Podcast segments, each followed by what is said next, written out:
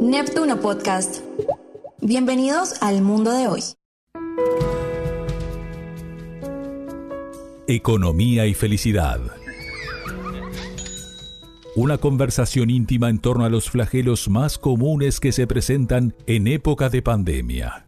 Alejandro de Barbieri y Juan Andrés Celordoy conducen cada podcast desde perspectivas complementarias.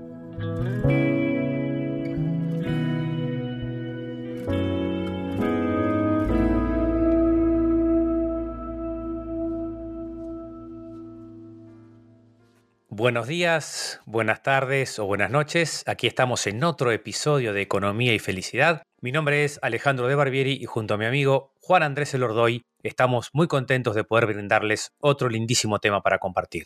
Estamos contentos, estamos felices de estar en este noveno episodio de esta tercera temporada y hablando hoy de algo que tengo la idea que va a tener mucho enganche porque hablamos de los mayores de 50 o de 55 en particular, que está teniendo un desafío muy grande de toda la historia, pero particularmente ahora en este mundo complejo, laboral, hablamos de los problemas de los mayores de 55 para conseguir un trabajo y es todo un montón de cosas y de referencias para manejar a partir de un estudio que se hizo en España. Así que vamos a ver si lo podemos compartir. ¿Cómo la ves? Gran tema, Juan Andrés. Noveno encuentro ya, como tú decís, hemos atravesado bien diversos temas y el del tema de hoy es un capítulo precioso. Vamos arriba.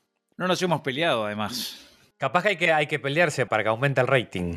Eso puede ser. A mí me encantó este artículo de la revista Ethic, que es el punto inicial, que se titula El talento senior o el futuro del mundo laboral y hace referencia a un gran problema, al riesgo de exclusión social para personas y para colectivos que mayores de 55 años y con experiencia que en España superan el medio millón están desempleados por un largo periodo y hablan de este artículo de exclusión social. ¿Cómo la ves? Sí, es un tema súper interesante Estamos hablando de profesionales mayores de 55 años, nosotros estamos en los 50 este año. Está bueno para bajarlo a la realidad práctica de cada uno ¿no? que nos escucha. En este, más de 500.000 personas, como tú decías, desempleados en España con esta realidad. Un gran desafío para toda la sociedad y vamos a ver por dónde hacemos la reflexión hoy con esta situación ¿no? de tantas personas desempleadas mayores de 55 años. El caso de España es un poco más fuerte todavía que en el caso de Uruguay, ahora vamos a ver algún dato, pero me parece que acá, por ejemplo, referencias, apostar por el talento senior es una opción ineludible para el futuro, especialmente cuando la población mayor de 55 años representa un activo tan fuerte. O sea, hay hasta un impacto en el Producto Bruto. Concretamente, supone el 15, en el caso de España, el 15% del total de la fuerza laboral disponible cuando hace una década era 8%. O sea, ahí ya de pique es ineludible para el futuro. Ineludible y fundamental esa palabra que dijiste, exclusión, para justamente tratar de incluir, ¿no? Es verdad que en todos los países se habla de la esperanza de vida como ha ido creciendo, ¿no? De repente los 55 años de hoy, ¿no?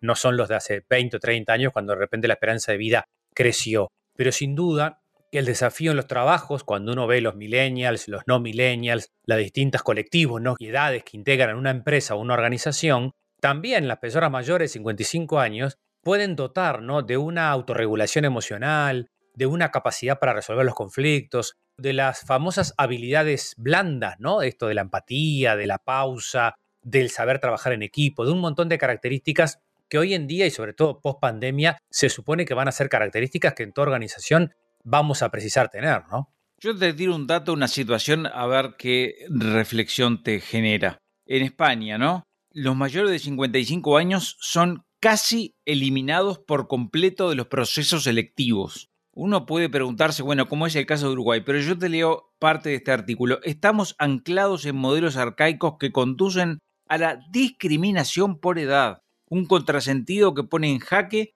la competitividad del país, señala Francisco Mesonero, que es director general de la Fundación ADECO, que es lo que ha hecho. 40% de los reclutadores descarta, atención, automáticamente las candidaturas de los mayores de 55 años.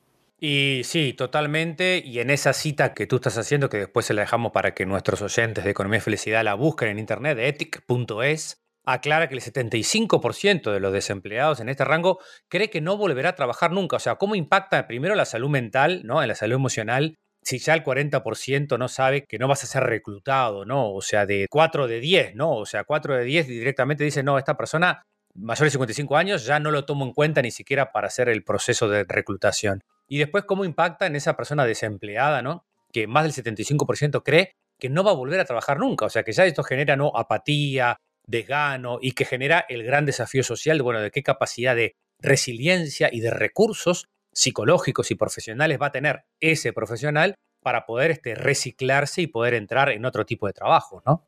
Ahora, un aviso para los que miran los números como si fueran la panacea. La tasa de desempleo tiene que ver con la gente que está dispuesta a trabajar, que está buscando trabajo y está dispuesta a trabajar. Entonces, yo me pregunto, en este contexto, ¿cuánta gente está por encima de los 55 años y porque no tiene expectativa, de repente deja de buscar?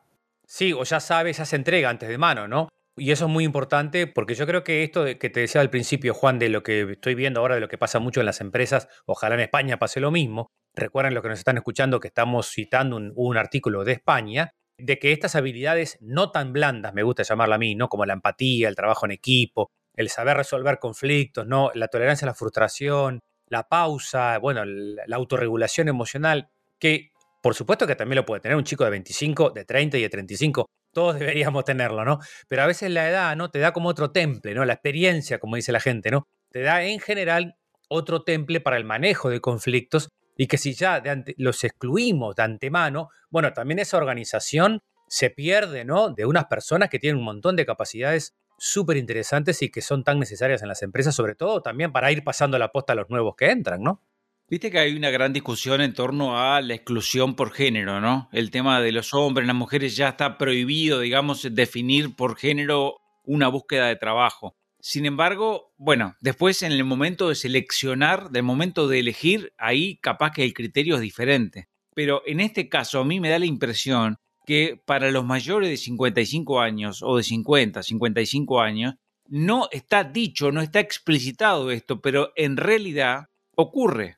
¿Sabes de qué me estaba acordando, Juan? De la película este, de Robert De Niro que se llama Pasante de Moda o algo así, que es una actriz, creo que es Anne Hathaway, que es una millennial típica, que ella trabaja, tiene una super empresa ¿no? de venta online de moda, de ropa, y, y el marido se queda en la casa cuidando a sus hijos, y toman un pasante senior, ¿no? Justamente, que bueno, en la película tiene más edad de 55, él se había muerto su mujer, estaba solo, se postula para este pasantía senior, y todo lo que le va enseñando a los millennials que están ahí, ¿no? Que tiene que ver justamente todo, después hay toda una vuelta de tuerca lindísima en la película, porque en esa misma eh, lugar donde se montó esta empresa, él había trabajado 30 años atrás cuando era joven, pero todo lo que va enseñando, ¿no? A nivel de las habilidades emocionales, que son los talentos que tenemos que identificar en los mayores de 55 años. Más allá, vuelvo a reiterar, del envejecimiento poblacional, o sea, de que como hoy en día, ¿verdad? Una persona de 80 no es como esta puede estar muy bien, muy lúcida y atento y trabajando, ¿no? Entonces, claro, en ese sentido, los 55 de hoy son distintos a los que son 30 o 40 años atrás, ¿no? Ahora, vos que estás en contacto con muchos jóvenes, que hablás, que digamos gente que está en la educación, docentes, ¿vos considerás que en el caso de Uruguay hay una valoración de la gente, digamos, senior? Yo considero que sí, no tengo cifras, estoy hablando de la intuición del trabajo, no, no tengo estadísticas. Yo considero que por esta, casi siempre cuando te plantea, viste una charla en una empresa, muchas veces los gerentes de recursos humanos me dicen, bueno, uno de los problemas que tengo es los jóvenes con los veteranos, a veces que los veteranos vayan también pensando en la prejubilación, porque también es verdad que a veces eso se va estirando y no hacemos como un camino pausado, ¿no? De, de prejubilación para que no sea drástico el proceso de jubilarse de un día para otro. Pero en general, en los equipos hay gente de todas las edades, ¿no? De todos los géneros y de todas las edades que tendría que haberlo siempre, porque eso favorece mucho el trabajo en equipo, ¿no? Cada uno tiene una mirada, una perspectiva distinta ¿no? de una problemática, la experiencia adquirida, el joven que se va a animar a ser más transgresor y es fundamental, el veterano que quizás le cueste esa transgresión, pero que se anima después a confiar, pero que le suma al joven, ¿no? La experiencia acumulada. Yo creo que se trata de la parte de talento, que es una palabra lindísima, ¿no? Como se le dice ahora, gestión del talento, ese es el gran desafío, valorar el talento de los veteranos para que no se sientan que ya no son más útiles, ¿no? Porque entonces ya pasé los 55, la sociedad ya no me precisa y obviamente también prepararnos para la resiliencia si mañana tengo que cambiar de trabajo, porque si hay 75%, decimos ahí, de los desempleados en este rango de edad, estamos citando el artículo de ethic.es, que cree que no va a volver a trabajar nunca, esto es lo que más tenemos que trabajar y lo que me preocupa a mí como psicólogo, la salud mental de esa gente que realmente se entregue. Así que acá en Uruguay hay que trabajar mucho. Creo que la pandemia ha sido también, Juan, un gran laboratorio, ¿no? De empezar a ser resilientes, de empezar a cambiar los trabajos, de cuánto trabajo se puede hacer desde la computadora y cuánto es imprescindible que el empleado, el colaborador esté en la fábrica o en la empresa. Ya estamos haciendo, creo que, un gran aprendizaje y ojalá que esto también lo podamos implementar acá, ¿no? Ale, yo estoy ansioso. ¿Qué hacemos? Calma, respirar, poder gestionar las emociones, poder identificar justamente qué es lo que nos genera la ansiedad, como dicen mis amigos de mindfulness que me encanta, Juan, dicen la depresión, exceso de pasado, el estrés, exceso de presente y la ansiedad, exceso de futuro, cuando uno quiere como anticipar el futuro, ¿no? Por más que este manejo de las ansiedades están siempre presentes en nuestra vida, pero poder gestionar las emociones para lograr la calma que nos permita enfrentar el desafío con más lucidez, con más recursos cognitivos, pero también adelantándonos a un posible futuro para poder tener herramientas cuando pase, ¿no?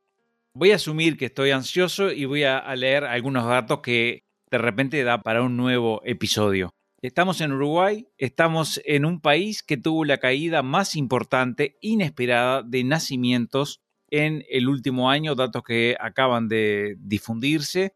Hace cinco años, en el caso de hijos de madres en edad de tener hijos, el promedio era 1,9 y en el año pasado el número fue 1,4. Fue la caída más grande, más importante e inesperada, incluso para el 2050 no se esperaba originalmente un número tan bajo. Hoy el promedio da 1,4 hijos por mujer capaz de tener hijos. Eso implica lo que se estima ahora con COVID para este año un retroceso en el número de habitantes en Uruguay, o sea, mayor número de muertos que de nacimientos, cosa que es histórico. Ya hubo el año pasado, en cuatro departamentos hubo más muertes que nacimientos, Colonia, La Valleja, Rocha y San José. En este mundo es que hoy nos estamos manejando. Y eso es preocupante, como tú decís, ¿no? Es preocupante porque, como tú dices, es el envejecimiento poblacional, ¿no? Yo creo que hay varios factores para analizar por ahí. Lo primero que me sale, Juan, es que es muy difícil convivir, ¿no? Yo creo que cada vez la vida actual, prepandemia y pospandemia, ¿no?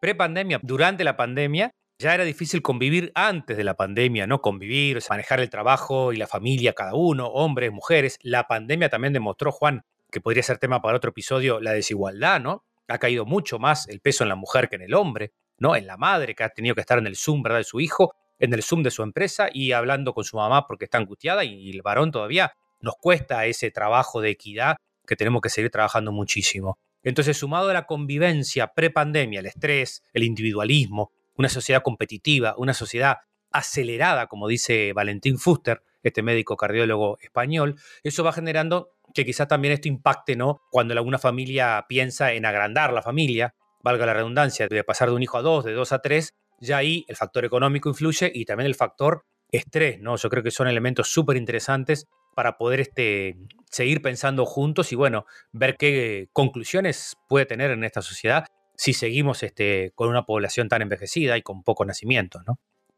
Tiro otro dato que es positivo, que tiene que ver con la caída muy importante de la fecundidad en adolescentes. Bajó a la mitad en cinco años y eso es un dato por demás destacado, por demás importante, tiene que ver con un montón de situaciones, más conocimiento de anticonceptivos, también seguramente la capacidad del el aborto que está mm, legalizado. Bueno, en fin, la situación, eso explica también la caída importante de nacimientos, como decía hace un rato. Economía y felicidad creado para analizar en profundidad hechos informativos de la economía vinculados a la psicología de personas, integrantes de la comunidad y sociedades en general.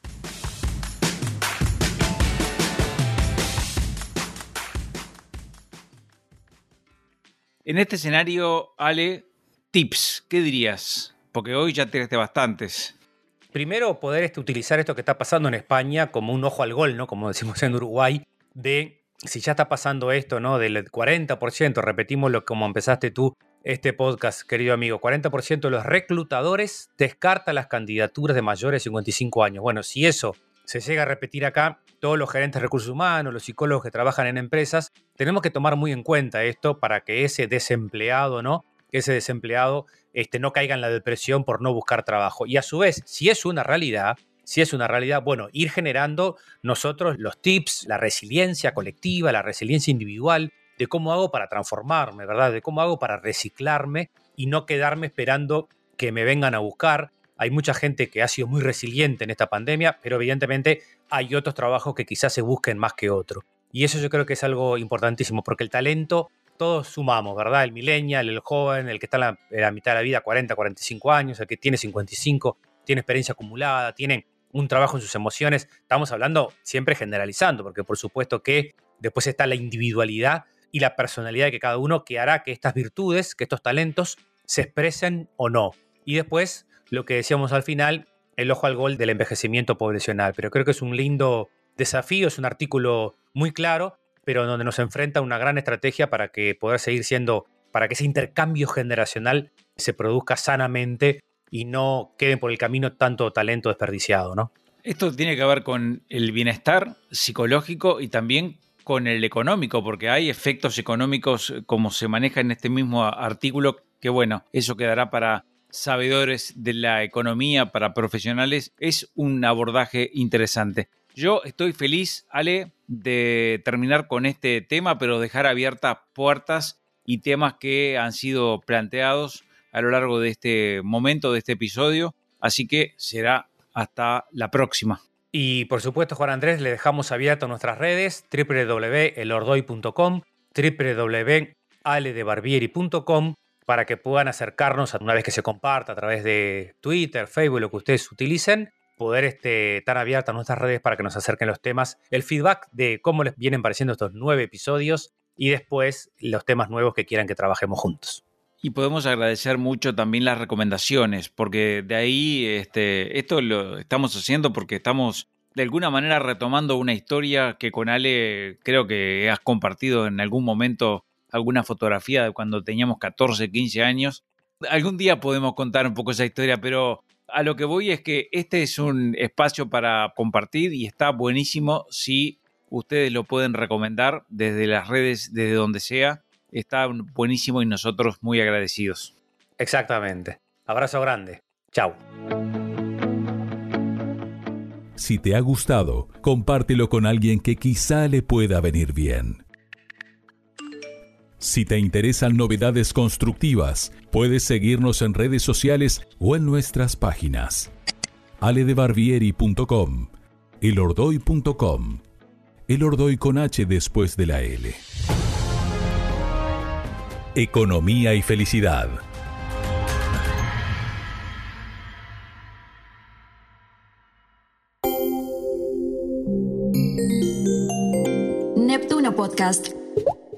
Conectando con historias.